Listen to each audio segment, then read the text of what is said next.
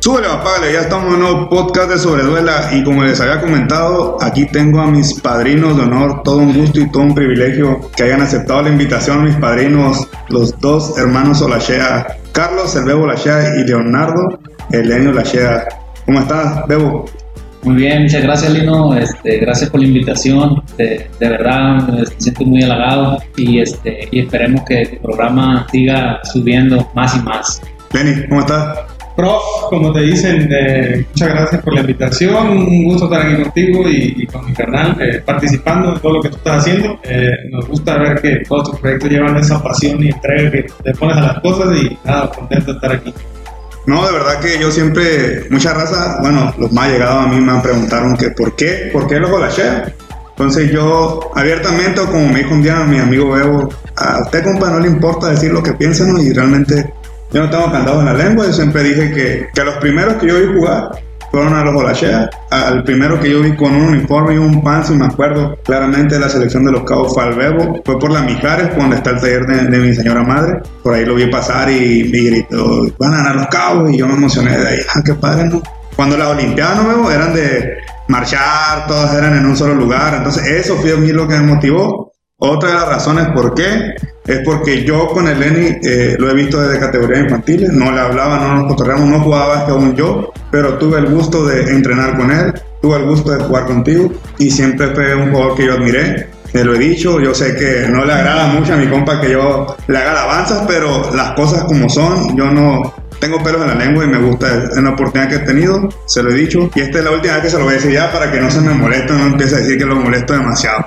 Entonces, de verdad que me siento muy feliz de que hayan aceptado la invitación a este programa de Sobreduela.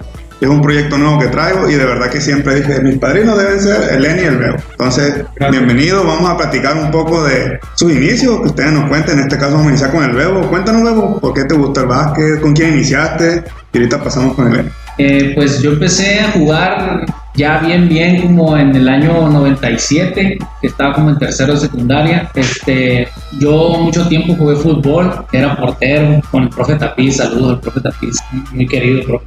No sé, me, en las clases de educación física empecé yo a, a, a- a ver mis habilidades que, que podían darme más que el fútbol, porque yo ya estaba un poco enfadado, porque pues, como siempre me tenían de portero, yo ya quería correr, yo ya quería...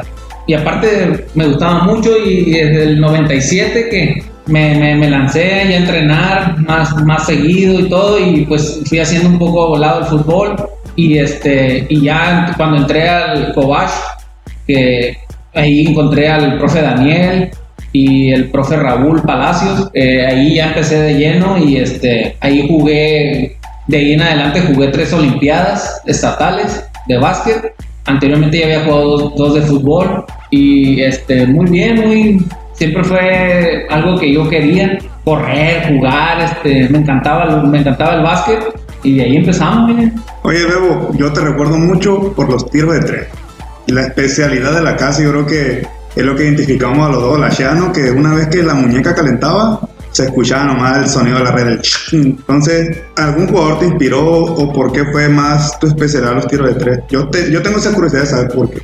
Eh, mira, el, pues el tiro de tres yo lo empecé a usar más porque yo a muy temprana edad me lastimé la rodilla, como dicen por ahí, me, me, me chigué la Me chigué la rodilla. Y, y, este, y yo perdí mucho salto y mucho, mucha habilidad de correr, entonces rapidez, entonces empecé a, a practicar mucho el tiro de medio y de tres y, y de ahí para adelante y fue, fue una de mis armas de que siempre me tuvo ahí el tiro de tres porque yo ya no me sentía con, con la rapidez que, que yo tenía antes, porque sí, yo tenía mucho salto y, y corría muy rápido, pero después de que te tuve unas lesiones en la rodilla, pues, me puse a practicar, porque El tiro de tres. el tiro de tres y, y de ahí, de ahí en adelante, fue mi especialidad.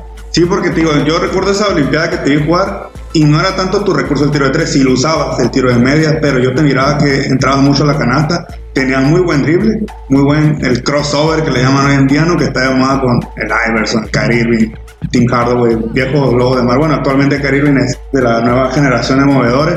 Entonces, digo, yo sí me acuerdo mucho de luego que en esa Olimpiada que vi, estaba en la grada yo, chiquito, más plebe, me llamó mucho la atención el, el hecho de verte jugar. Me acuerdo también del Peca, fue a los dos primeros que vi. ¿A ti fue el primero? Iván. Al Iván el Peca, que después le mandamos un solo, fue el que yo miré también. Y me acuerdo que, que estuve ahí y el, y el Peca era muy pivo- pivoteaba demasiado, muy fuerte. Pues fue, digo, ese es el recuerdo que yo tengo. Ahora vamos a pasar con Lenny. Lenny, ahora tú. órdenes. Ya. Algo del Bebo, güey. Dime, dime. Eh, mucha, mucha gente, no, yo creo que en esa época no nos dábamos cuenta y no sabíamos ni cómo se. Pero yo nunca aprendí a hacerla. Pero el Bebo hacía el Eurostep que ahora se usa, lo sabía usar. Y, y- y siempre lo hacía como para un lado. Sí, sí, es es verdad, y, es verdad. y yo nunca aprendí en la vida a hacerlo. Y en esa época no tenía ni nombre esa madre, ¿no? Hasta que Ginobili y, y, y muchos otros jugadores la, la empezaron a patentar, ¿no? Pero, pero sí, sí es cierto que cuando el huevo la hacía en la colada, así, yo me acuerdo que chingado le hace para hacerse por un lado así con la mano. y sí, así, así fue como, como yo me acuerdo que me, me, me gustaba mucho cómo jugaba.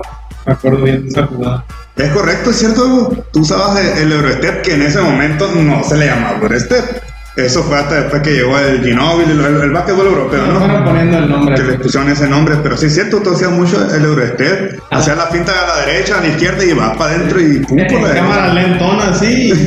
No, pero era, era como parte del drible, pues como que le iba a pasar y se cambiaba del otro lado. Digo, no, este, hasta actualmente se ha escuchado, se ha modernizado el básquetbol de que ahora es más físico, No, más atlético. El básquetbol ahora todo tiene nombre, ¿no? Ahora ya todos los Sí. dribles y cada jugada, todo tiene nombre. No, en ese entonces mucho había mucha cosa empírica todavía. Bueno, Lenny, te toca. A ver. ¿Cómo iniciaste? A ver, ya, ya te hemos preguntado, pero. Y ya te lo Pues mira. Ahora quiero escucharlo de todo. A ver. Cada vez que me acuerdo cambio la versión porque se me cruzan los cables, ¿no? Pero lo que sí recuerdo es que, que había varias cosas, ¿no? O sea, una, a mí yo como luego igual eh, tenía mucho seguimiento por parte de, de varios entrenadores, ¿no? De Carrulla, eh, el, el, el papá del Diego Buda, este, ¿cómo se llama? El, Don Armando, creo, en la UBA, eh, de fútbol también, ¿no? Y jugaba portero y de, y de medio. Y yo estaba bien engranado con el fútbol, ¿no? Pero yo me acuerdo que siempre había raspado las rodillas y golpeado pues, de las patadas y todo. Y mi jefa siempre me regañaba, pues que si me iba a andar quejando, que mejor no fuera a jugar. Como toda madre. Como toda madre. Entonces, el Bebo en ese mismo tiempo cambió de, de deporte, ¿no? Por lo que estaba diciendo. Y yo, la verdad, el básquet lo jugaba, pero sin querer jugar. ¿me explico? A mí lo que me gustaba más era el fútbol. Y cuando empecé a jugar en la primaria con el profe Alejandro Guerrero, que le mando un saludo, pues la neta las metía, ¿no? O sea, eso sí ya como que fue natural, ¿no? Las, me daba cuenta yo que las metía y que cada vez que jugábamos las metían y que los otros no las metían. Entonces le, dije, a lo mejor yo me tengo que venir para el básquet, ¿no? Porque como que se me da más.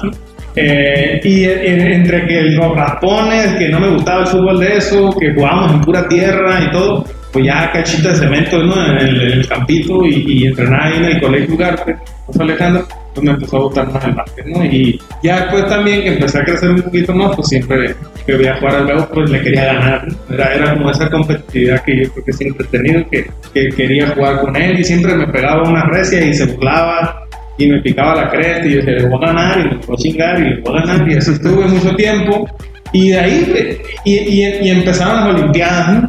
y pues como te digo pues se me daba ¿no? como que la metía y como que me iba gustando más y, y vi también un cambio en mi cuerpo como de, de, de sentirme un poco chaparro empezar a estirarme y fue donde dije no pues por aquí es lo voy a seguir en el básquet y me metí de lleno ahora sí entrenar y trabajar y eh, lo que sí es que obviamente al ver a Jordan y veía la tele y todo, pues yo decía, en algún momento hay que, hay que jugar a un nivel más chingón. Entonces eso fue lo que, eso fue lo que pasó.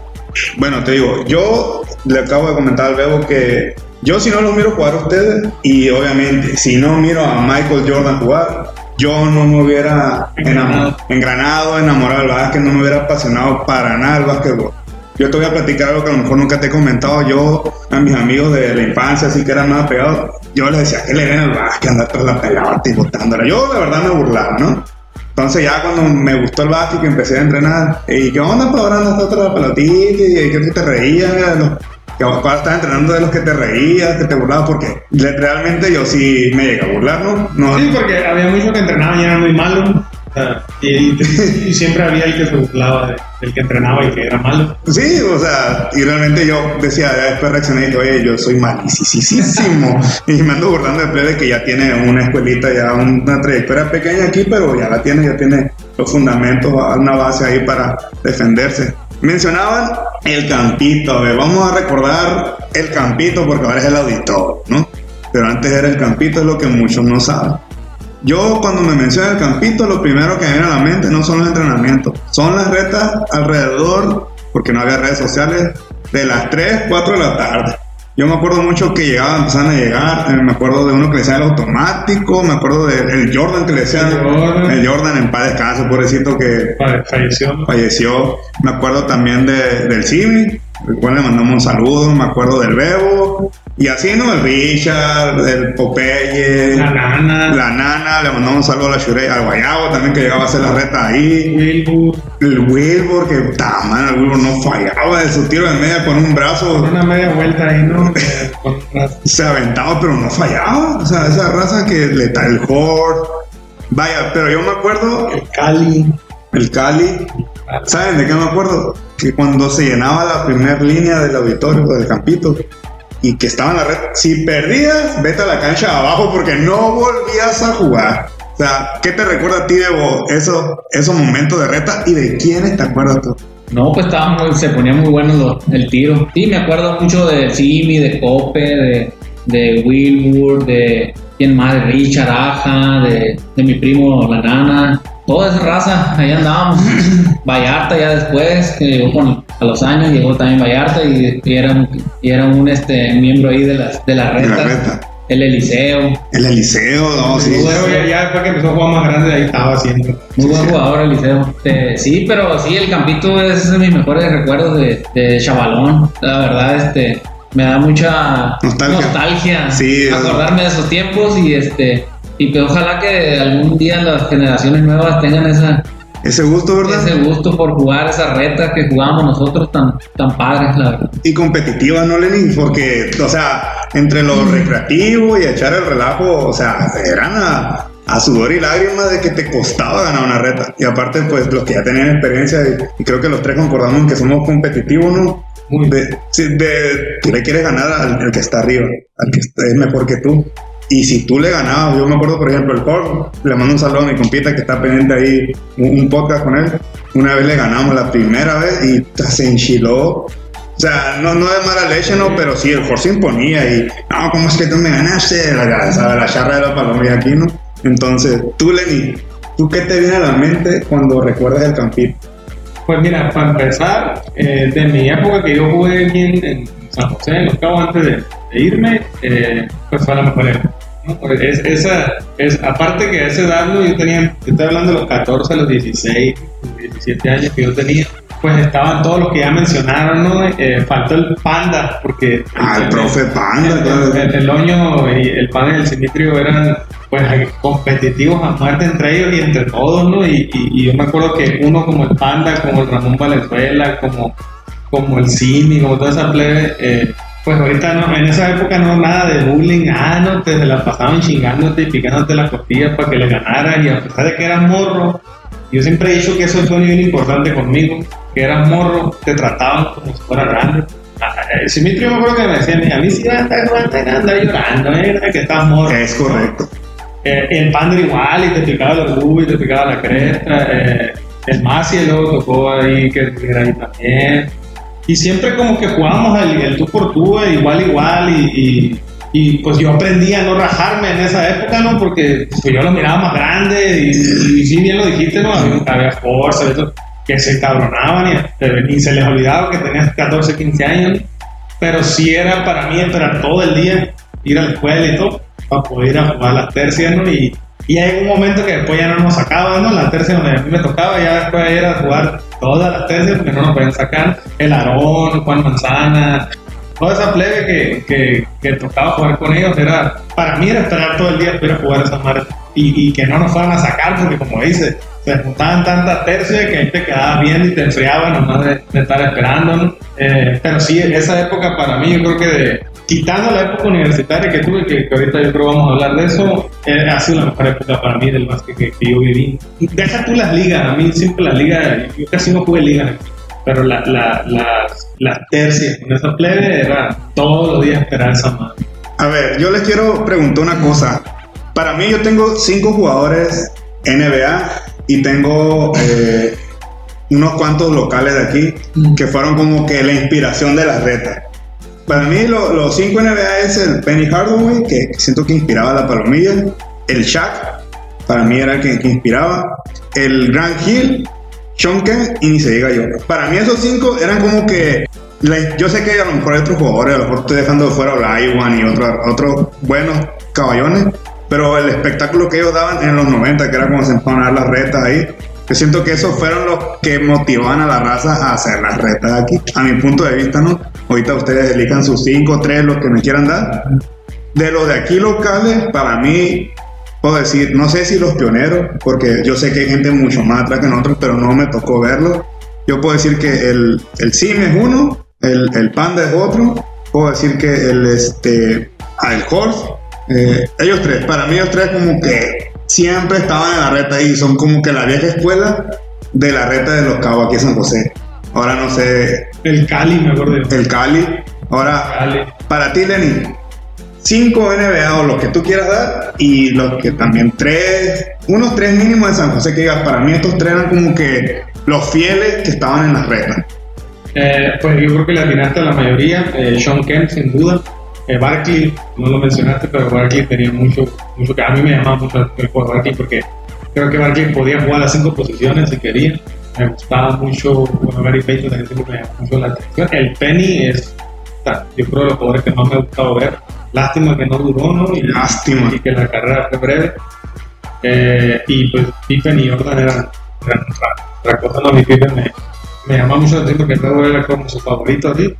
Y yo le ponía mucha atención al juego de Pippen por lo, lo bueno que era con las manos, pues siempre me llama mucho la atención. Y de aquí a la play, pues yo creo que dijiste bien. Eh, si, si yo me dices quién es el, el, el, el talismán que yo veía en la reta para querérmelo chingar siempre, es Simi Triple. Eh, el Simi ahí sí siempre no faltaba era poner el gusto. Si Symmetric no iba, que estaba algo había pasado. Eh, como dice el Oño, sin duda alguna, el Jordan. Eh, El Jordan, lo- los tirones en palma, el Jordan yo ahí de, de- porque puto, olía bien feo y, y además lo tenía que andar defendiendo. Y el Cali fue de lo que yo más me acuerdo que siempre, diario estaba ahí, diario estaba siempre ahí. ¿no? Y, el Cali era curado verlo porque era un pinche de, de afiladero de tenis nuevo, ¿no? Yo me acuerdo siempre del Cali Sí, cierto. que llegaba con, Sí, siempre con tenis nuevos ¿no? y, y él ya trabajaba y uno estaba morro, ¿no? Entonces él ya, él ya obviamente generaba su dinero y todo. Y esa época, pues sí, ¿no? Con el Aarón, el, el, gallo también, me tocó jugar mucho aquí en la colonia, magisterial, y, y, ahí en el estadio también. el gallo era lo que siempre creo, o pienso yo que creyó en mí, en que sí podía jugar un poco más. De lo que siempre, y, Juan Manzana. Eh, Antes de pasar con, con el luego mencionaste dos cosas. La moda de los tenis, yo creo que el pionero lo vamos a dejar con el Cali, porque yo también fue el primero que lo vi desfilar con tenis.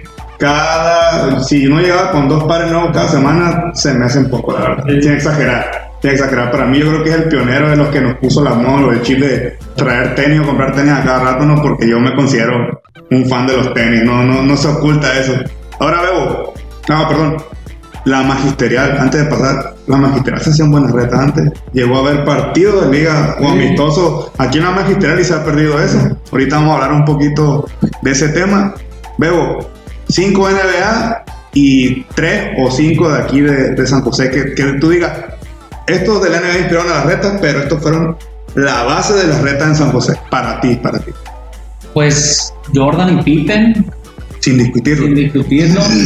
Eh, Charles Barkley, eh, David Robinson, eh, Grande. este, John Kemp, John, John Kemp y, y Gary Payton siempre estaban en de moda, ¿no? Por el estilo de juego, porque jugaban muy novedosos, una pareja muy explosiva. Que, de hecho, me tocó una vez ver jugar a Gary Payton en el estadio de Supersonics y una experiencia, metió 40 puntos, señor. ¿no? 40. Sí, muy, muy buen jugador.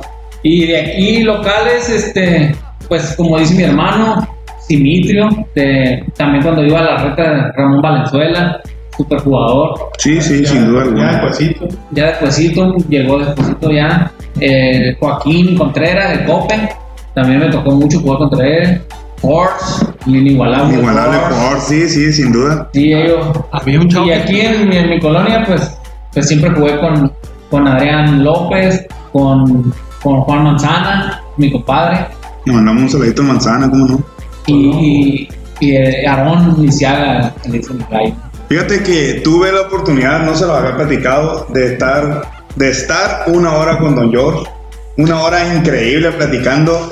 Y yo creo que Don George entra en un debate increíble que yo creo que nadie lo ha mencionado como uno de los mejores patrocinadores de San José del Cabo, sino que es del municipio, porque me contó que tiene cinco campeonatos con Telas Aarón, si no me equivoco o no me recuerdo, consecutivos, y tiene dos con Chicken Go. Estamos hablando de siete, o sea, de siete de la vieja escuela, porque ahorita el- el- los que tienen más o menos una cantidad cercana son los mononos, que he contado cuatro. ¿Cómo se llama tu equipo? Pues han cambiado de nombre los mononos, eh, Shino Racing, Marlin, el patrocinador, pero o sea, Pero que sea el mismo patrocinador. que sea el mismo, yo creo que Don George Se lo lleva. se lo lleva, ¿eh? El, el de Toro Burke, cuando yo estaba muy morro, Toro Burke ganó varias también, ¿no? Eh, El sonido, no sé Por, qué. por- por ahí, por ahí hay una historia de eso, que, que un equipo de San Eh. Lucas, El Sinaloense, Marisco cuando del Sinaloense. ese equipo era imbatible.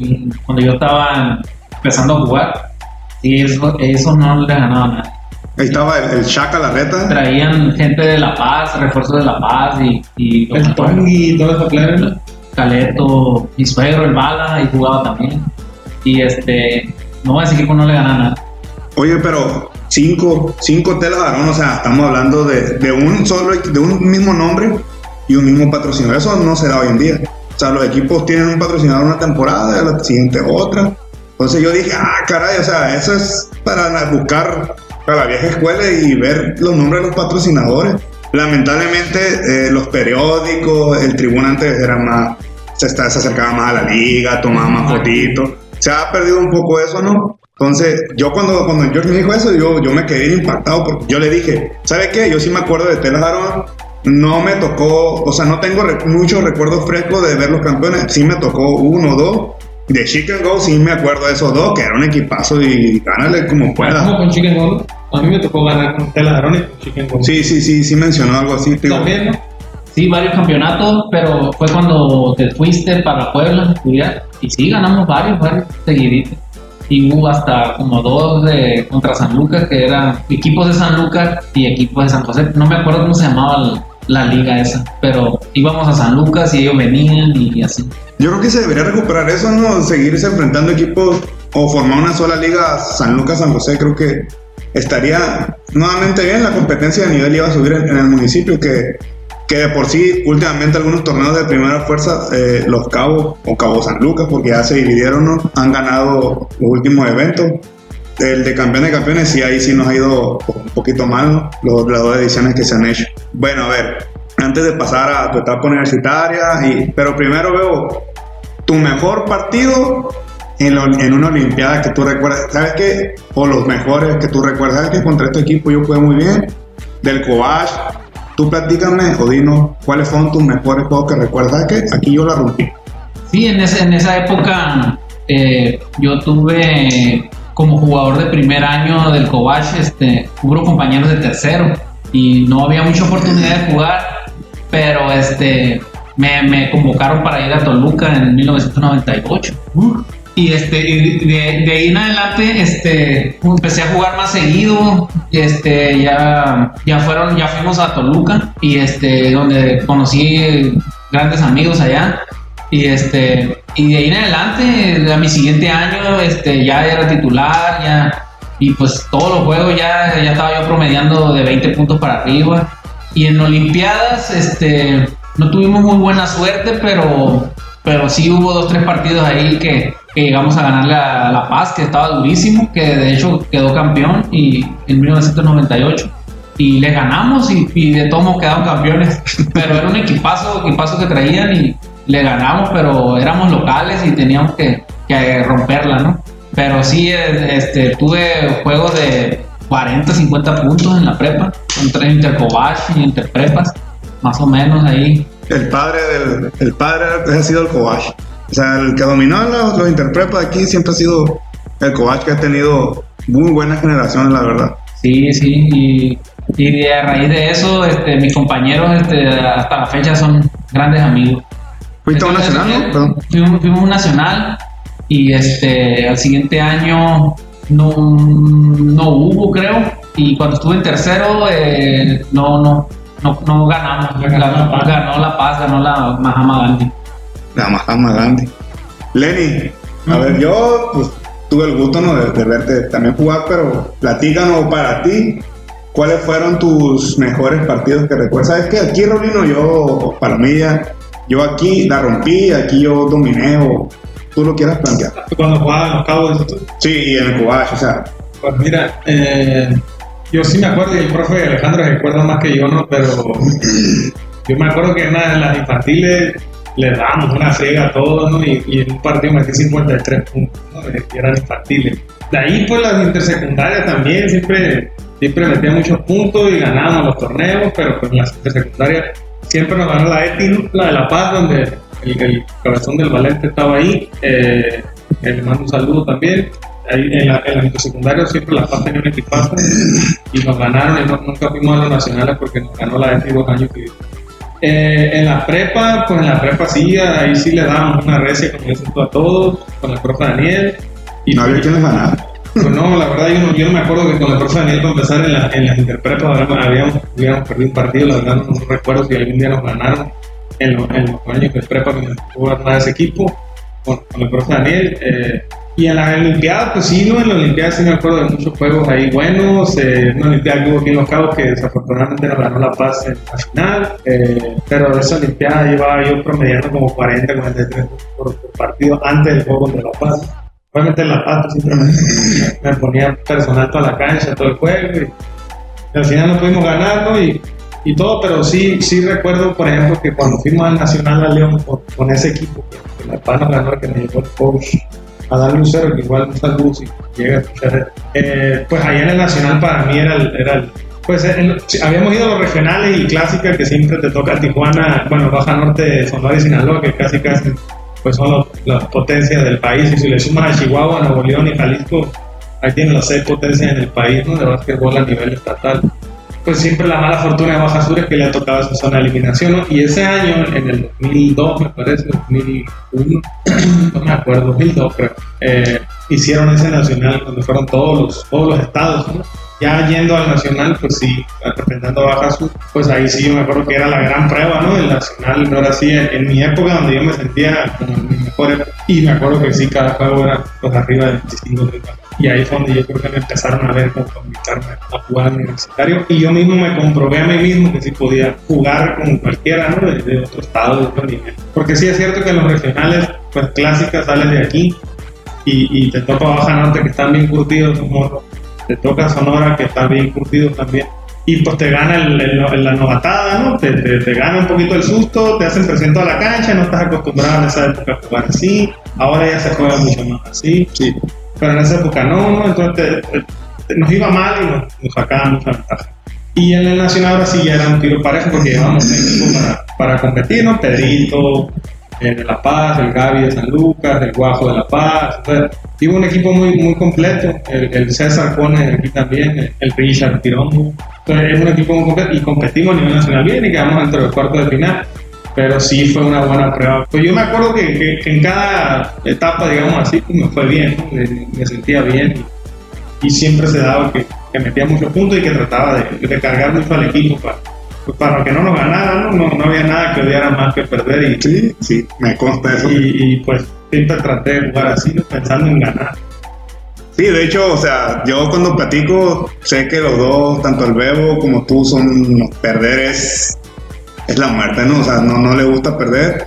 Tengo una charra ahí con, con el Bebo, ¿no? Cuando yo estaba más mano batón. Pues creo que te consta, ¿no? Porque me tocó defenderte en el entrenamiento y también ahí por ahí una charra de, eh, Rolino, ya bájale, ¿no? O sea, estamos entrenando y... Pero, o sea, como le comentaba al Bebo, yo, yo era así porque sabía que tenía que ganar un lugar, o sea, y yo no era un... Yo nunca he sido un jugador con talento, pero me apasiona esto y me, me quería ganar un lugar en la selección.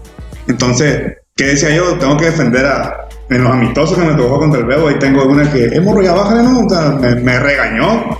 Y yo todavía muy, muy felón le contesté, ah, muchos tanates. Y yo así como que, híjole, ¿en qué me metí, no? Porque en en el momento, en el calor del juego, ¿no? Muy valiente yo. Ahora, pues acabando el juego, me dice el pues no, ya, ya me tendaron las piernitas ahí porque dije, pues es mayor que yo, me va a pegar. Y no, al contrario, no acabó el juego y las cosas en el juego ahí quedan, ¿no, Bebo? Pero sí, sí, sí, el Bebo sí me ha comentado, es más, es más, Bebo, tú, tú cuentas cuando lo mal que te cae, ¿no? Pero sí, sí me tocó que, que, que varias veces también el Lenny, Berlino, tranquilo, llévate suave, pero te digo, yo era así porque quería estar en, en ese selectivo. Pues. Aprender. Sí, aparte, una, el que me perdí aquí a mí me dolió en el alma, que el Conalep. Por eso con el en la prepa de mis amores, porque yo quería, entonces el profe echaba al tiempo, la neta, mira, yo seleccioné a algunos porque no viniste, a lo mejor no hubiera jugado mucho. Pues el profe echaba a mí lo, lo estimo y siempre me habló con la verdad, nunca me anduvo con rodeo, de que, ¿sabes qué? Chava siempre habló así.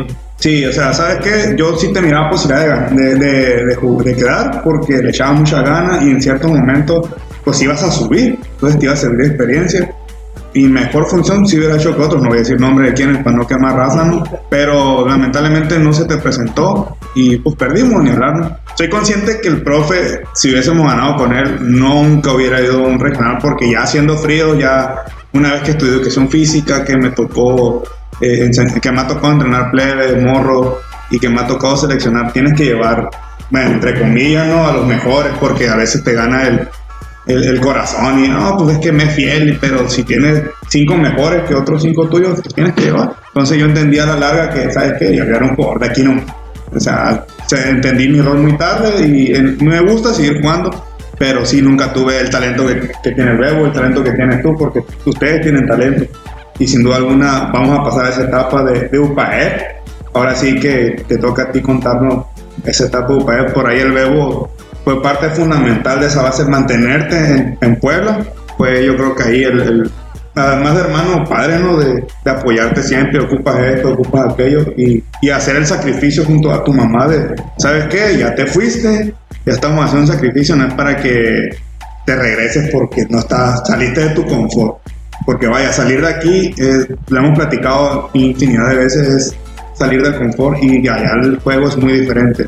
No me refiero al juego de, de básquet, sino que las reglas, la forma de vida es muy diferente y todo. Entonces, ahora tú, cuenta cómo, cómo fue ese proceso de UPAE.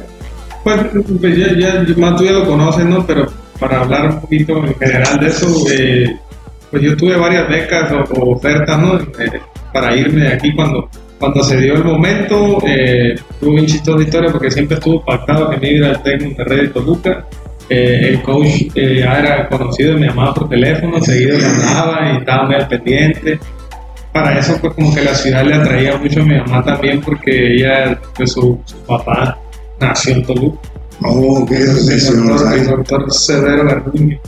Entonces él se vino para acá, ¿no? Pues, ahí, ahí todavía dice mi mamá que hay mucha familia Garduño. allá. Y, y como que ahí era el, el tiro y luego me- me- no sé por qué, pero llega, llega el, el- el- momento en que conozco al Borre, ¿no? El Borre Jesús José de Santiago y de San Lucas. Y había una oferta también de, de ahí otros lugares y, y el Borre me empieza a hablar de Puebla, ¿no? Y él había estudiado ahí y todo. Y yo empecé como que ya en esa época pues a querer soltar un poquito el nada más jugar con San José y me puse a jugar en San Lucas también. Eh, también te aclaro que empecé a jugar mucho en San Lucas porque una eliminatoria nos ganó San Lucas con el, con el, con el Adán Lucero cuando todavía él dirigía San Lucas. Y nos gana San Lucas y a mí, al Richard y al César Cone nos ir para allá. Entonces cuando, cuando ya empiezo yo a jugar más en San Lucas, pues me empiezan a conocer ahí un poquito más y me invita a Esporioyo, ¿no? El Don Miguel y Miguelón. Y a mí el gallo, el Aarón, nos invita a jugar de refuerzo ¿no? con, con su equipo. Y el gallo y yo empezamos a jugar ahí y, y así es como empiezo yo a conocer al Borre, al Eddie, Méndez, a toda esa, toda esa plebe, ¿no? Entonces, entre las pláticas con el que jugando y todo, pues de ellos siempre se daba el tema, ¿no? De, de- de que debería intentar probar allá y todo. Y fue donde en- en- el- conozco a- también a Omar Curi, eh, Curi que igual un saludo, eh, anda allá por, por San Lucas, también ya vive acá. En esa época vino nada más de vacación y jugamos un cuadrangular en La Paz y jugó el Curi con el Borre y, nosotros y quedamos campeones y, yo, creo que el torneo para mi edad y para creo que era de primera fuerza del, campeonato y lo ganamos la verdad que bien, ganamos a La Paz y creo que de ahí sale todo lo de Puebla, ¿no? Eh, ya se vuelve a afianzar con el Borre, el Borre habla con Javier Cenicero, que es el entrenador, eh, Omar Curi me parece que también pues reafirma todo ahí con el coach y me invitan ¿no? al campo de pruebas. Y me voy y llego al campo de pruebas y, y pues sí, eran como 74 morros, ¿no? Eh, probándose un montón. Y yo me acuerdo que, que era impresionante, pues, porque para empezar, todos llegaron, mucha gente llegaba por sus propios medios, ¿no? Los que íbamos como escogidos por la universidad para ir, pues iban con pasajes incluidos, hospedaje, todo, ¿no? o sea, para este pagó. Sí, sí, sí. pagaba para, para que fueras, ¿no? y te probaras y te viera el coach, ¿no? Porque pues todo era por teléfono ahí. Usualmente el coach obviamente hace cauteos y, si hay un jugador que quiere que así casi ya se lo trae sin campo de prueba, pero a mí no me conocía. Entonces, pues eh, ahí llegamos a toda la prueba y, y en la prueba está eh, Gustavo Ayón, eh, Héctor El Nito Ibáñez de, de Mazatlán y, y, pues de los 74 pues era bien impresionante porque yo nunca había estado en algo así, donde a los 5 minutos ya había cortado a 20 Javier. Ah, gracias por venir, vamos. A los que veía que no, no le, le, iban a quitar nada más el tiempo y, y no, no, no tenían talento, pues pero iba gente de muchos estados y muchos lugares buscando una oportunidad, entonces todo el mundo ya sabe, ¿no? Rivalidad al mil, entrando fuerte todo. Y pues fue bien chistoso porque, pues sí, en yo creo que en un lapso de una hora ya quedaba la mitad. Para el entrenamiento de la tarde ya éramos la mitad de la mitad y ya andábamos como por 20. Y realmente cuando éramos como 20 empezó la, el cotorreo de entrenar ahora sí bien, ¿no? Empezamos a jugar quintas, empezamos a jugar ya uno contra uno y se empezó a ver ahí, pero yo me lastimé el tobillo antes de irme a ese campo de pro. Quería andar de jarioso y él andaba clavando muy fácil aquí en, la liga de aquí. Y él no me quiere ir a clavarla así y llega el Julio Bolín, el, el infernal, que igual un saludo, eh, y se me atraviesa y me, me chingue el pie, ¿no? Y me fui lastimado, y fui tocado de aquí. Gané peso, me la pasé lastimado y me fui recién recuperado, pero yo andaba entrenando con mucho miedo y dije, puta, para los que somos, no, me van a cortar aquí. Y no, al final se dio bien el, el, campo de pruebas y al final quedábamos 10 nada más. Y pues yo me di cuenta que, que en el Nito, que era un poco más grande que nosotros, tres años más grande que, nosotros, ya lo traían como apartadito. Tú ya descansa, ¿no? Tú ya, tú ya quedaste. Y Gustavo pues sobresalía porque pues era alguien muy grande, ¿no? Y, ya saben la historia de Gustavo yo. Pero malo para jugar, ¿no? Muy, muy carente de, de, de muchos recursos, pero con mucha coordinación para agarrarte arriba del área y pegar bajo. Entonces, a Gustavo como que yo vi que le echó el ojo el coach también y dijo como que puedo. Y yo estaba muy dudoso porque no entraba bien y sí me agarró el coach en el último entrenamiento y me dijo, este es tu momento, dijo, suéltate, agarra confianza, me dice, si puedes correr, no me pierdas el mío. Y se me olvidó porque ¿es, aquí o no? Y, y me puse a entrenar bien y gracias a Dios empezaron a poner sistema y pues la verdad como que eso sí muy naturalmente siempre le entendí más lo que me enseñaron aquí los profes y me cedió y las que agarré la metí y, me acuerdo que robé tres bolitas y me ofrecen la vez. Y llegando allá pues sí es un mundo muy diferente porque sí, sí están los mejores de cada estado, de cada uno ahí y hay morros que, pues, que tienen mucho nivel y, y, cada quien se trata de ganar su lugar y, y a pesar de que se hace una hermandad y se hace un equipo muy unido y, que todos están en el mismo objetivo de ganar y estudiar y, cumplir con lo que, y de verdad ser orgullosos a sus padres, todos sobre todo, eh, pues también tiene mucho que ver con la competitividad y está bien difícil jugar. Yo creo que cuando vi el cuadro, o sea, ¿en qué momento voy a jugar yo aquí? ¿no? Y yo, imagínate, creyendo de aquí lo que les platicaba, que metía siempre puntos, que, que era como el, como el líder del equipo, pues llegué allá y no era nada. Entonces, para empezar, ese choque mental es bien difícil y es, es lo que yo creo que a mucha gente le puede llegar a pasar, que es, primero que nada, pues no juega.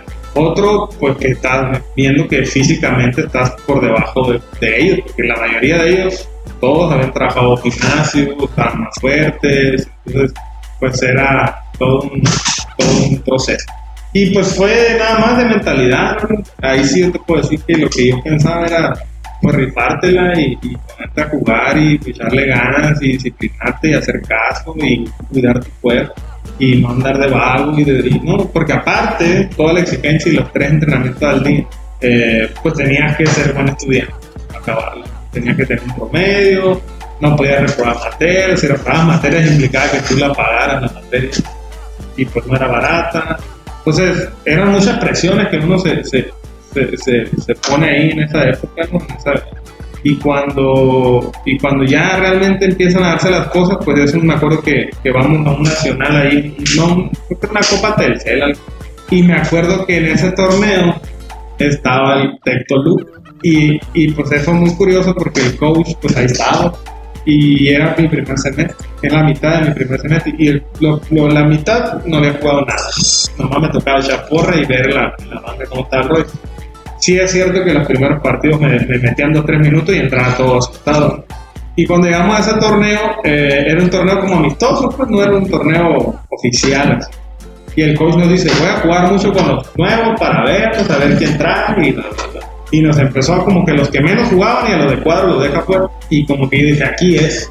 Si la pego aquí y uno que otro se, se, se- pues ya la mano me va a empezar a dar más chance. Y dicho y hecho, eh, me fue bien en ese torneo. Empecé a meter un montón de puntos y al texto Lucas no sé cuántos puntos le metí en ese partido. Le ganaron. Le ganamos, sí.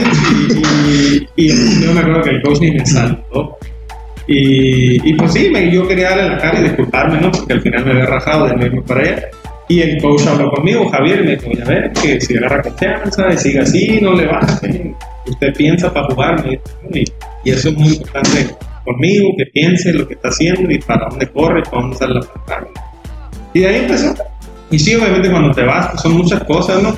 Dejas a la familia. Yo el primer año, yo el primer año me quería venir, porque extrañaba mucho, porque pues había gente que no conoce, porque me sentía solo, porque pues sentía que mi mamá también no estaba lejos de mi mamá nada más acá, eh, que mis hermanas, como sé, todas habían hecho su vida, ¿no? Entonces, pues te pasa de todo, ¿no? Y el primer año yo creo que siempre va a ser clave para, para recordar, ¿no? Ya llegué yo después a mi segundo semestre y, y me consolidé, por así decirlo, un poquito más. En ese segundo semestre empieza un, un nacional de prepas, ¿no? Que por la edad de Gustavo y mía, lo daba derecho a jugar con la prepa para la universidad, ¿no? Y era, la- era, era como un nacional de prepas privadas.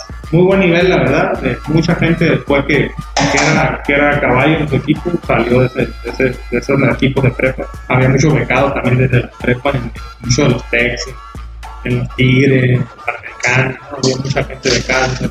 Y jugué muy bien el torneo, ¿no? Y pasamos a la semifinal y una anécdota ahí que, que me acuerdo que yo creo que si el torneo se hubiera acabado yo hubiera sido jugador más valioso fácil, ¿no? Jugué medio mal la semifinal y después la semifinal contra el Tec de Monterrey Monterrey.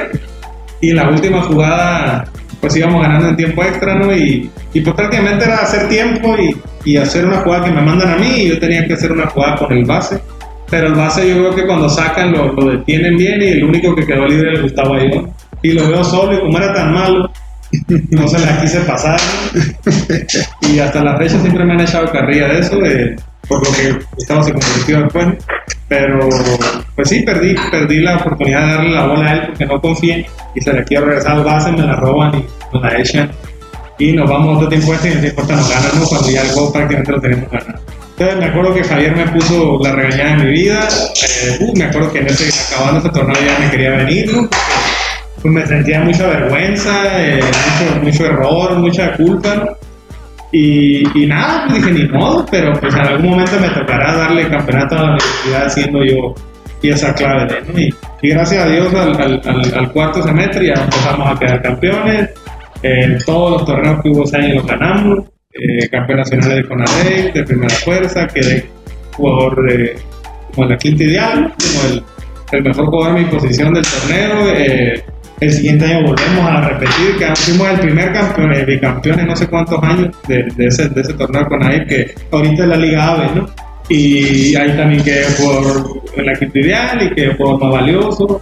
eh, y ya, de ahí ganamos todos los torneos y pasa eh, algo muy ahí en mi carrera universitaria, que, que pues sacan, sacan a varios, pues a jugar pro, entre ellos Gustavo y otros más, ¿no? Perdimos a tres más, a Cachuy que lo acabas de entrevistar. Entonces perdimos ahí a, varios y, y, y pues ya de ahí fue difícil siempre volver a ganar. Eh, una generación joven, eh, totalmente cambió el equipo. Pero pues fueron los años más, más bonitos que, que yo viví, ¿no? Y seguir creando por eh, el cuadro ideal en los siguientes años. Y ya al final, cuando yo ya me paso a hacer una maestría eh, en 2009, pues hacen una preselección nacional. Vamos a Monterrey con el coach Héctor Santos. El torneo era en Serbia y, y ya al final hace la selección, quedo dentro de la selección y tengo el orgullo de, de representar a México también en Serbia. Fuimos a Belgrado 2009, torneo. No nos fue tan bien, ganamos, parece, dos o tres partidos de seis, tres partidos de seis. Pero pues el, el eliminatorio contra Rumania, que era para pasar al siguiente ronda, pues ganar. Y en la versión personal, pues sí, eh, el, el Bebo le tuvo que darse acá y, y- y darle al trabajo que mi mamá tenía en ese entonces, que fue la parte de, de los camiones y las pipas que teníamos de carga de material ahí, ¿no? Que, que, que las tareas de mi papá se heredaron y, y pues siempre ahí en comunicación y tratando de hacer orgullosa a la familia. eh, hay que tener mucha disciplina en este rollo para poder lograrlo. Eh, curiosamente, pues sí, muchos de los valores que, que gracias a Dios mi coach Cenicero fue capaz de, de reforzar o inculcar también algunas cosas a un nivel de excelencia. Yo creo que profesionalmente y laboralmente ahorita muchos de los resultados que yo tuve ahorita, eh, tengo ahorita, se deben a esa. No quiero dejar de lado una parte que para mí es importante y es tu hermano. Y quiero, ya, ya escuchamos el lado de irte de casa, el proceso de estar fuera. Ahora veo del lado de la casa cómo se vivió la ausencia de Lenny. ¿Te pesó o si se sintió ese vacío de, de- de dejarlo ir? Porque al final de cuentas, pues tú eres el hermano mayor, es prácticamente lo adoptaste como un hijo, se podría ver de esa manera. Hiciste cargo de él, hiciste cargo de la familia, tu mamá. ¿Cómo se vive de casa? Saber que pues, Dios te bendiga, hermano, te cuide y desde acá te echo porras y en lo que necesites. ¿Cómo se vive esa parte de la familia? Sí, pues eh, fue un poco raro porque pues bastante lo extrañábamos y pues más mi mamá. Pero sí era como, pues era mi compañero del, de, pues, de, la, de jugar, de retas, de todo, ¿no? De- siempre andábamos juntos, aunque nos peleábamos un montón, pero, pero siempre, siempre andábamos juntos en todos lados. Y, y sí, este, pues lo único que queríamos que pues le fuera bien y este y ahí le echábamos ganas para, para ayudar en lo que en lo que ocupara él pero sí este sí siempre fueron seis años de, de- de estarlo ahí al pendiente y extrañándolo Y luego que antes no había el WhatsApp, no había el Face. Ahora sí que yo creo que todavía existía el Messenger. Y, y, pues yo creo que solo por ahí y, llamada directa y, y a lo mejor no estaba a la hora que ellos te llamaban, no sé si se ponían de acuerdo, que yo creo que así se manejaban, oye, tal hora te voy a marcar para que estés en la casa y estés al pendiente, te queremos escuchar. Supongo que en algún momento el Bebo, tu mamá te fueron a ver.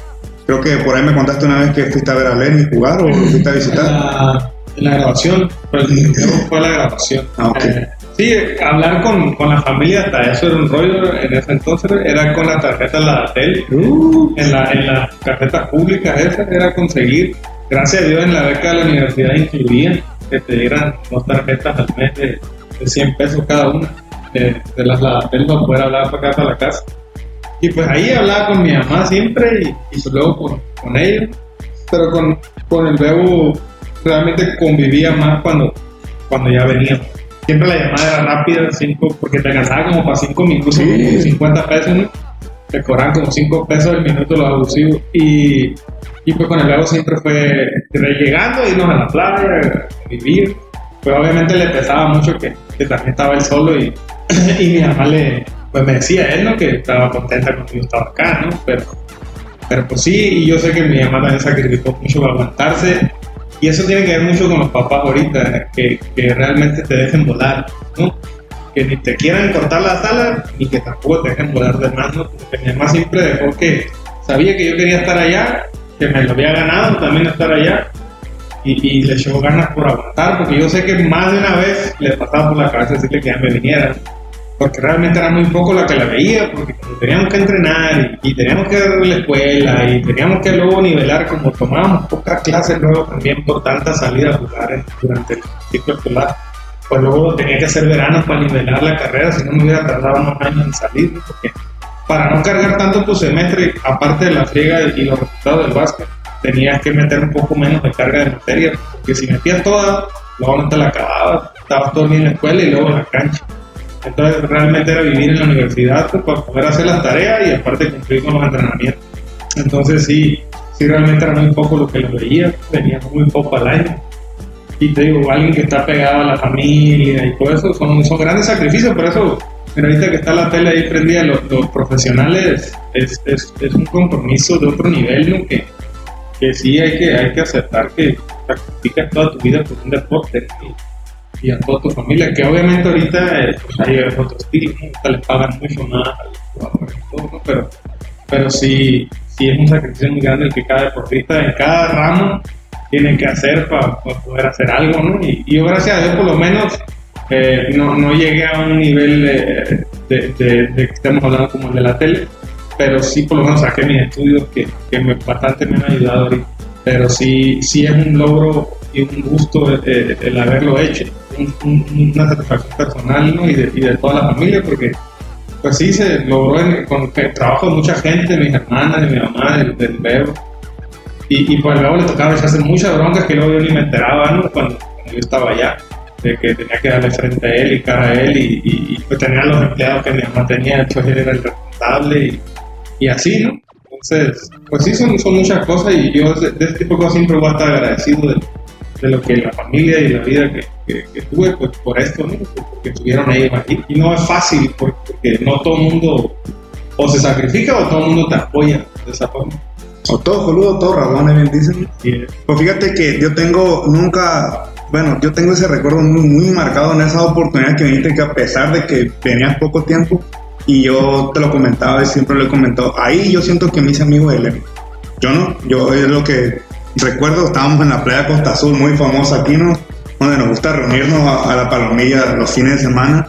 Y, recuerdo que yo te vi, o sea, pero o sea, era Lenny y, él tiene su rollo, yo no creo que cotorreo. Alguien como yo, dije en ese momento, porque pues, él ya tiene pues, un respeto en, el básquetbol. Y, y, me saluda, o sea, me saluda, bien, ¿qué onda? ¿Cómo estás? Y te acerca. Y sí, nos echamos unos traguitos ahí, estuvimos platicando. Y cuando tú me dices, quiero que sepas que yo allá juego dos minutos. O sea, a mí se me vino Costa Azul encima, por no decir otra cosa, ¿no? Porque dije, ¿cómo tú, tú, tú, que, aquí metías 40 puntos, 50, todo el partido, juegas dos minutos, por qué? No, allá es otro mundo, y te voy a pasar una pregunta por allá, ¿no? Y yo así de, ah, caray. Entonces, realmente ahí fue donde a mí a la cabeza me cambió de que, o sea, fuera del charco, o sea, no es igual que aquí. Y tú no, fíjate que allá, lo que acaba de contar, ¿no? Son tres entrenamientos. Es algo que me platicaste, que Cenicero, el coach, le mandamos un saludo. Nunca llegó tarde en entrenamiento, que él siempre estaba ahí. O sea, si él decía a las 6 de la mañana, él ya estaba ahí sentado esperando. Y o sea, ahí se me quedó muy, muy marcado eso. He tratado de imitar eso, parte del porque siempre me quedó marcado. Y, curioso que platicamos muchas horas de basquetbol, ¿sabes? Y, yo no me la creía todo lo que me estaba contando en ese momento. Yo, ¿cómo? O sea, Lenny. O sea, hay mejores que tú. Y tú, sí, sí, güey, sí hay. O sea, no, no soy todo yo. Y pum, o sea, el panorama a mí se me abrió. Y empecé a saber que Sinaloa, Sonora, Tijuana, Chihuahua, Jalisco estaban más cañón que nosotros. Yo sí, ah, órale. Y conforme pues fui jugando, fui aprendiendo, fui viendo más bajo, o sea, realmente ahí el panorama se me abrió un poco, se me sigue abriendo, sigo aprendiendo y veo que no es nada sencillo. Ahora sí que, como me dijiste un día, ser bueno aquí no basta. No, no te alcanza, el que tú seas aquí el mejor, no para mí creo que si creerte el mejor de aquí te ciegas y te matas tú solo automáticamente. Entonces, tú eres un ejemplo de demostrar, de que te demostraste que podías, rompiste para mí el esquema de que somos flojos porque estamos muy muy, muy mal visto por gente de fuera. Entonces tú eres un ejemplo de que no es así. El que quiere puede y, vaya a la familia ni se diga. Estás ubicado de, un gran hermano, de una gran madre, de una buena familia y ahí está el resultado. Yo le dije a Cachuy que algo que he observado en esa generación tuya, si no todos son exitosos a nivel profesional, los que siguen jugando, ¿no? Pero el básquet les dejó una carrera donde son exitosos. Tú eres un trabajador exitoso, tu hermano levanta a su familia, para mí eso es ser una persona exitosa. O sea, no cualquiera, hoy, hoy la mayoría, yo quiero mi trabajo y me deslindo de responsabilidad y el verbo nunca se deslindó de ti, nunca se deslindó del negocio familiar, de, tu mamá, que, que, es una gran señora, mi respeto, de aguantar vara, no cualquiera hoy en día, una mujer así hoy en día me hace muy difícil, lo digo con todo respeto, ¿no? Pero tu mamá ahí estuvo y el bebo hasta la fecha, pues aquí están los dos juntos conmigo y se ve la unión, ahora sí que tal vez me escuche exagerado, pero estoy con los Splash Brothers de San José, pues, o sea, pero o sea, lo que es, las cosas como son y son muy unidos, son así. Y ahí está el uno para el otro y veo qué onda, eh? Y se vio en la cancha porque también tengo recuerdos de verlos ganar finales, o sea, puedo decir que la quinta de ustedes, los fuertes eran ustedes dos, y, Y los otros no es que sean malos, pero, o sea, no tenían el nivel. Y voltereta, paliza, y la muñeca se calentó y el Eni entraba y soltaba luego a la esquina y luego ¡pam! mataba. O viceversa, luego con su le cerraban y pum, para el Eni y el Eni pum con la zurda, esa zurda letal que desgraciado nunca te puede ganar un juego. esa es la. Bueno, que una vez me preguntaron, profe, ¿a quién nunca le ha podido ganar? Se llama Leonardo, le dicen el Lenio Lachea. ¿Cómo que no? Muy bueno, ese zurdo tenía un pivoteo a la hora de entrar muy cañón, era muy inteligente. Y lo que es, o sea, está consagrado la UPAEP cuando te hice el- la nota. O sea, la UPAEP compartió la nota. Y dije, acá, entonces ahí está, lo, él se lo ganó, pero detrás de ese éxito está tu familia. Sí, no se puede tener No. si no lo tiene. Una pregunta, Lenny, que es muy curiosa para mí. Eh, ¿Cómo describes al coach cenicero? Pues mira, eh, Javier es, es, es, es admiración y respeto. O sea, Es un caballo. eh, sí, es, es- para empezar es un, es un tipo de la vieja escuela, ¿no? Es de esa gente que comprometida hasta las entrañas con lo que hace, eh, Lenny, muy disciplinado. perdón, perdón que te interrumpa. De la vieja escuela, pero que se ha sabido adaptar a los juegos modernos. No, yo me refiero a, a- a la hechura como hombre. Ah, ok, ok. No, a, la- a las enseñanzas de la familia de él. El- Javier es un tipo de, de, de, de- de palabra, ¿no? De, honor, de, Lo que decía lo cumplía. Sí, sí, y, y, y, y predicaba el ejemplo. Sea, predicaba con el ejemplo. Que, siempre hay, entrenadores que te dicen y que yo soy Juan Camané y, yo sé mucho y yo jugué muy bien, ¿no? Y, y todos los entrenadores eh, siempre jugaron muy bien. Y Javier realmente jugó bien, ¿no? Aparte, ¿no? Porque hasta cuando ya retirado nos ponía a jugar ahí con nosotros, nos ganaba. Pero eh, Javier era un tipo, pues sí, para mí es diferente. Es- pues no, no, no lo encuentras en la esquina, ¿no? O sea, es, es, es disciplina, es compromiso, es seriedad, es respeto, es profesionalismo. Son muchas cosas, la verdad, la, la que yo te puedo, eh, te digo, eh, hay una admiración y respeto muy, muy eh, profunda hacia él porque sí te inculca muchas cosas porque el mayor respeto que yo le podía tener es que siempre yo le decía, "Oye, coach, ¿y, ¿y cómo le hace para que no se le vuele el piso con tantos campeonatos que ha ganado con hombres, con mujeres, con selección? Y pues él dice que siempre su mayor logro va a ser que los seres humanos y los profesionistas que está formando, que, él podrá formar buenos jugadores, pero a él le interesa formar al ser humano, al hombre, al, al saber que un hombre va a tener responsabilidades siempre, a la mujer igual, ahora que se ha hecho muy bueno en, en el lado femenil, ha desarrollado mucho esa, esa parte del fútbol femenil ahora, pero siempre te, te trabajó como ser humano, ¿no? En, en disciplina, y si te era muy duro contigo, eh, muy extremadamente duro, pues era porque quería eh, formarte, pues, quería que tú entendieras que si había malos actos de tu parte había consecuencias, quería enseñarte que si no había disciplina no había logros, que si no había un compromiso de equipo con tu equipo, pues nunca vas a ser parte de nada. Entonces, eh, hay muchas cosas, la verdad, que a mí profesionalmente y personalmente eh, es una bendición que ya he tenido yo, Javier, en mi carrera. En, en esa parte sí te enseña mucho porque, pues yo al mismo no tener padre, ¿no? Y, y, y- mucho el ejemplo seguir eh, al Bebo, pero sí nunca tuvimos esa figura paterna, ¿no? Eh, como tal. Pues Javier sí vino en la época complicada mía, de 17, 18, 19 años, sí vino a complementar esta parte de, de, de formación, ¿no? Terminó como de formar hábitos y, y- y- y valores en mí que, que yo ya traía de la familia, pues, y que y yo siempre te lo contábamos antes de, la, de empezar, ¿no? Que, que sí es cierto que mi mamá no sé cómo le hizo, pero sí, nunca batalló con nosotros. pues, y, y sí es cierto que yo siempre seguí el ejemplo del Bebo. Si el Bebo jugaba esto, yo jugaba el otro. Pero el Bebo no tuvo drogas en la casa, no tuvo pedos en la casa, no tuvo... eh, Malos hábitos. Malos hábitos en la casa o malos ejemplos. Pues no, sí, Sí, claro. no era el mejor estudiante del Bebo, pero, pero digamos que eso mi mamá nunca nos hizo como que mucha responsabilidad porque no éramos los grandes estudiantes. Solamente decía que no quería que no anduviéramos pasando de año, ¿no? Que teníamos que pasar de año y, y ya, pero tampoco nunca nos exigió tener puros dieces, ¿no? Eh, siempre y cuando cumpliéramos y fuéramos bien en el camino del bien, después así con las cosas. Y, y te digo, ya en esa etapa, cuando te forma, a lo mejor estás formando tu personalidad ya en esa etapa de 17, 18 años, que estás soñando, cumpliendo sueños o creando sueños y ambiciones, pues Javier sí vino a, a- a formar esa parte en mí de, de- que me faltaba a lo mejor enderezar y, y- y yo por eso siempre le voy a estar eternamente agradecido. Bebo, ¿tú, ¿tú qué piensas de, de lo que aportó el, el coach cenicero a tu hermano? ¿Qué, qué perspectiva tienes de, esa formación que le dio? No, fue muy, muy buena, muy buena formación, este, le enseñó muchas cosas. Yo tuve oportunidad de platicar con él un buen rato, hace como unos 3, 4 años, y la verdad, muy buena persona. Todos, todos los muchachos estábamos en- sentados con varios ex UPAEP y, y, este, no, muy, muy buena persona y muy, este, todos lo aprecian bastante y muy inteligente el señor, la verdad.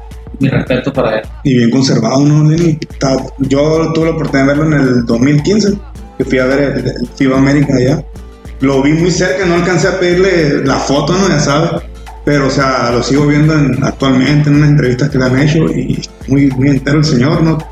Me parece que no le caen nadie. Las canas, pues normal de todo, tal vez, pero No, yo lo miro muy se entero. su, se pega su retocada acá y Just for Men no le falla. No, no le falla al coach, entonces. No, no le falla, pero sí, sí, sí está bien cuidado. ¿no? Ah, Últimamente tuvo ahí dos, tres detallitos de salud, pero está bien.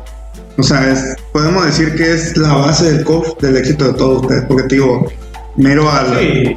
te miro a ti, primero que nada, que te va bien. Te digo, repito, no, no es menos, es muy parte básica de la familia. El Bebo hizo un gran trabajo como hermano, tu mamá igual. Pero te digo, veo al, al Gustavo Ayón y eh, de una forma exitosa, le va muy bien Claro, claro. está en el Real Madrid, jugó en NBA. Lamentablemente en NBA no le dieron tal vez las oportunidades, pero ahí estuvo, se lo ganó. Él siempre dijo, voy a llegar a NBA y lo cumplió. Y te digo, miro al, al Nito, me tocó verlo ahí, lo sigo en redes sociales y veo que le va bien también. Y veo a algunos otros que se me escapa el nombre, ahorita pues, recuerdo a, a Cachuy González, también veo que le va bien. Te digo, o sea, realmente el coach fuera de campeonatos sí cumple su propósito y su meta de grandes personas. Y yo creo que eso lo deberíamos seguir todos, porque creo, o no sé qué piensas tú, nos falta eso aquí en el Estado, nosotros como entrenadores. No hago menos el trabajo de nadie, no es nada fácil eh, formar jóvenes, niños, le ponemos el empeño para romper la barrera contra los estados que no nos que tenemos que derrotar para pasar al siguiente pase nacional pero sí tenemos que cambiar muchos hábitos a mi punto de vista. Y lo digo, voy a hablar por mí, no, no voy a hablar por los demás, pero en mí sí tengo que cambiar mucho si yo quiero llegar a esos niveles. No digo que vaya a llegar a, una universidad tal vez, pero sí quedarme satisfecho de que a mis alumnos, verlos que terminaron una carrera como tú, ser buenas personas como el Bebo, entonces eso para mí también sería grandioso que mis alumnos, profe, yo me titulé en, en- en licenciado de contador, de contador, qué sé yo, no es una carrera que ellos elijan. Para mí siento satisfacción que algún día me lo platiquen. Mis primeros alumnos, la mayoría se están, se están graduando, algunos me mandan un mensajito y, profe, ya me voy a titular. Ahora, hijo, me da mucho gusto. O sea, ahora el coach, imagínate que verlos a ustedes teniendo éxito es, pues es un éxito rotundo para él y cumple lo que pocas universidades, yo creo que algunas lo sabemos, no, no vamos a engañar a nadie, que dejan de lado eso, ellos les importan los campeonatos, campeonatos, sí, por ahí unas tajaditas y si te lesionas a veces te dejan por ahí botado y yo veo que UPAER sí tiene su estructura muy bien formada, si te les- creo que una vez te lesionaste y te, te operaron Dos veces. dos veces, y, pero te, te pagaron los gastos y todo. Te atendieron como se debe, como un alumno de las Águilas de Lupa. Eso a mí me da mucho, mucho gusto verte. Sí, mira, Robino, yo sí te, te puedo decir que, que eso sí que dices en el Estado sí falta, sí estoy de acuerdo contigo.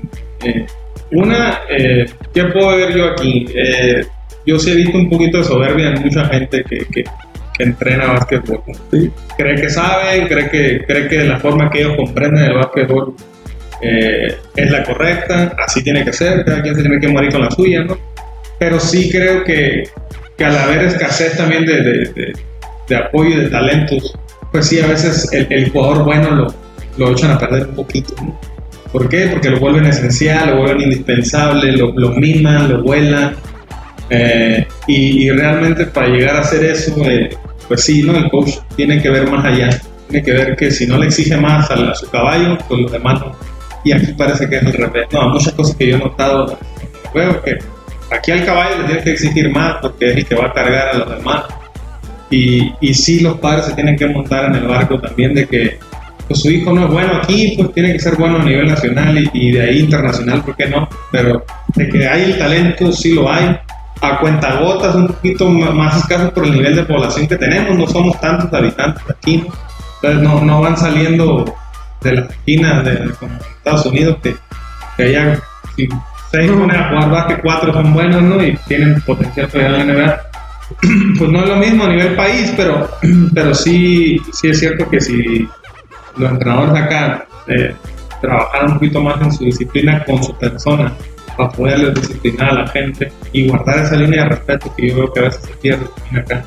El, el, el, jugador bueno, te digo, aquí pasa mucho la línea de respeto porque sabe que se siente indispensable pues, y, y si algo Javier yo me inculcó que jamás en la vida te podías sentir indispensable con él así tú tienes 40 puntos.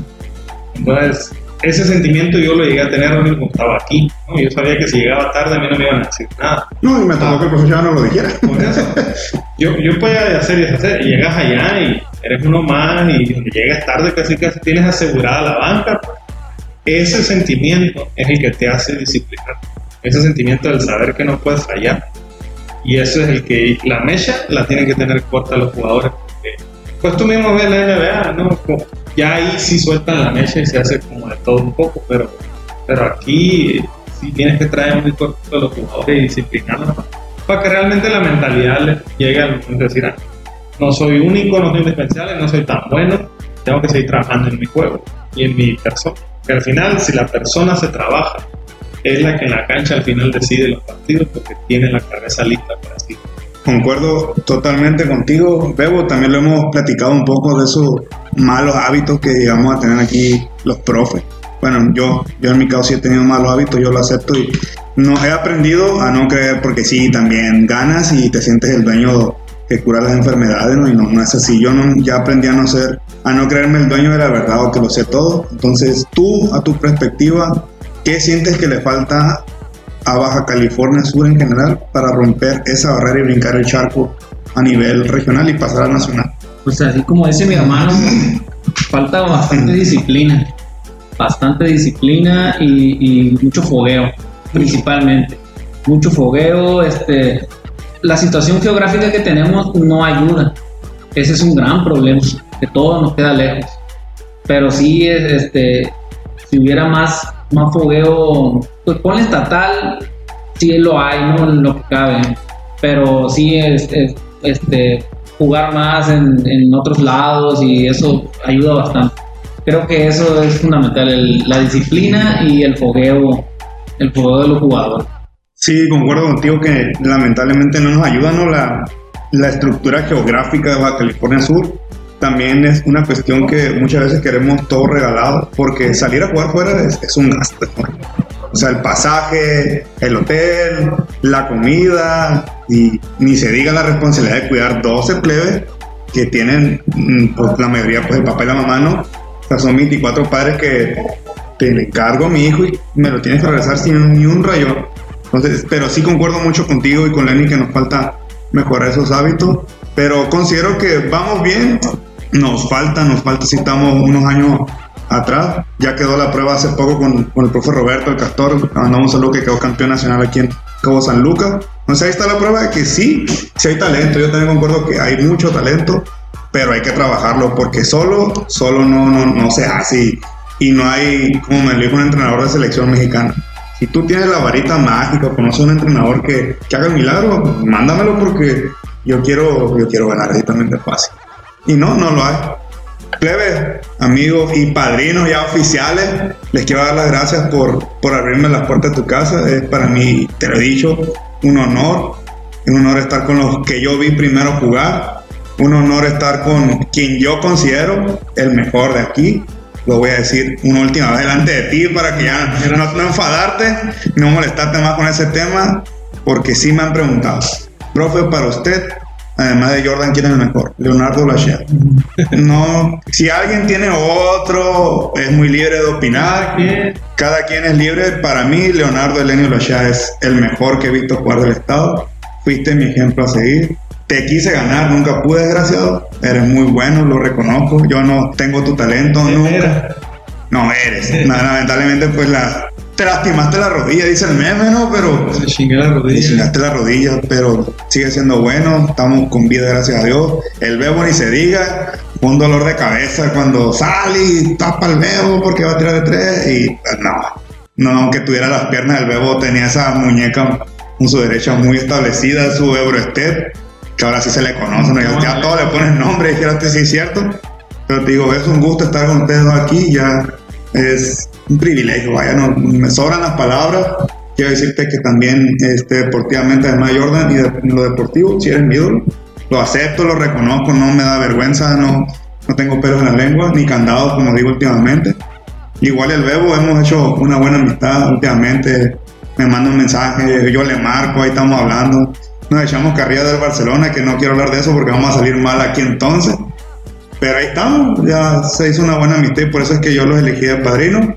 Y déjenme decirles que es todo un honor para Sobreduele y para mí como lo personal. Sean los padrinos y los que van a iniciar la segunda temporada. No sé si quieran agregar algo más, un saludo a su familia, una dedicatoria. Ahora, ahora o nunca. No, muchas gracias Rubén por la invitación. Este, la verdad es un halago. Eh, quisiera mandarle saludo a mi esposa y a mis dos hijos, Carlos y Lionel, que también son basquetbolistas y ahí, ahí la llevan. Y muchas gracias por la invitación otra vez. Leonardo.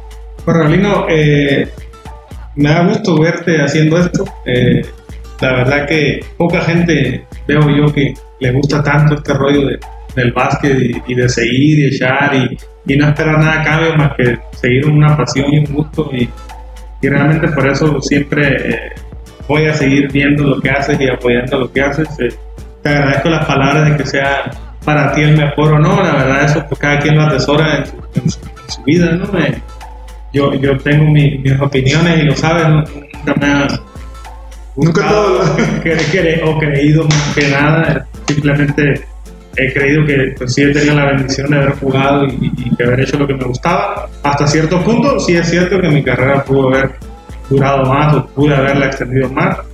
Eh, lo entendí tarde también, ¿no? el, el aprender a cuidar mis lesiones eh, y se lo recomiendo mucho a los jóvenes ahora. y hay que saber llevar las lesiones, hay que saber cuidarse y, y disciplinarse en su cuerpo también, ¿no? porque yo cuando ya pude haber trabajado más mi cuerpo, sí, sí, ya era un poquito tarde y, y me abandoné yo también. Eh, y nada, pues hablando de eso, pues muchas, muchas gracias por la invitación, espero te siga yendo muy bien.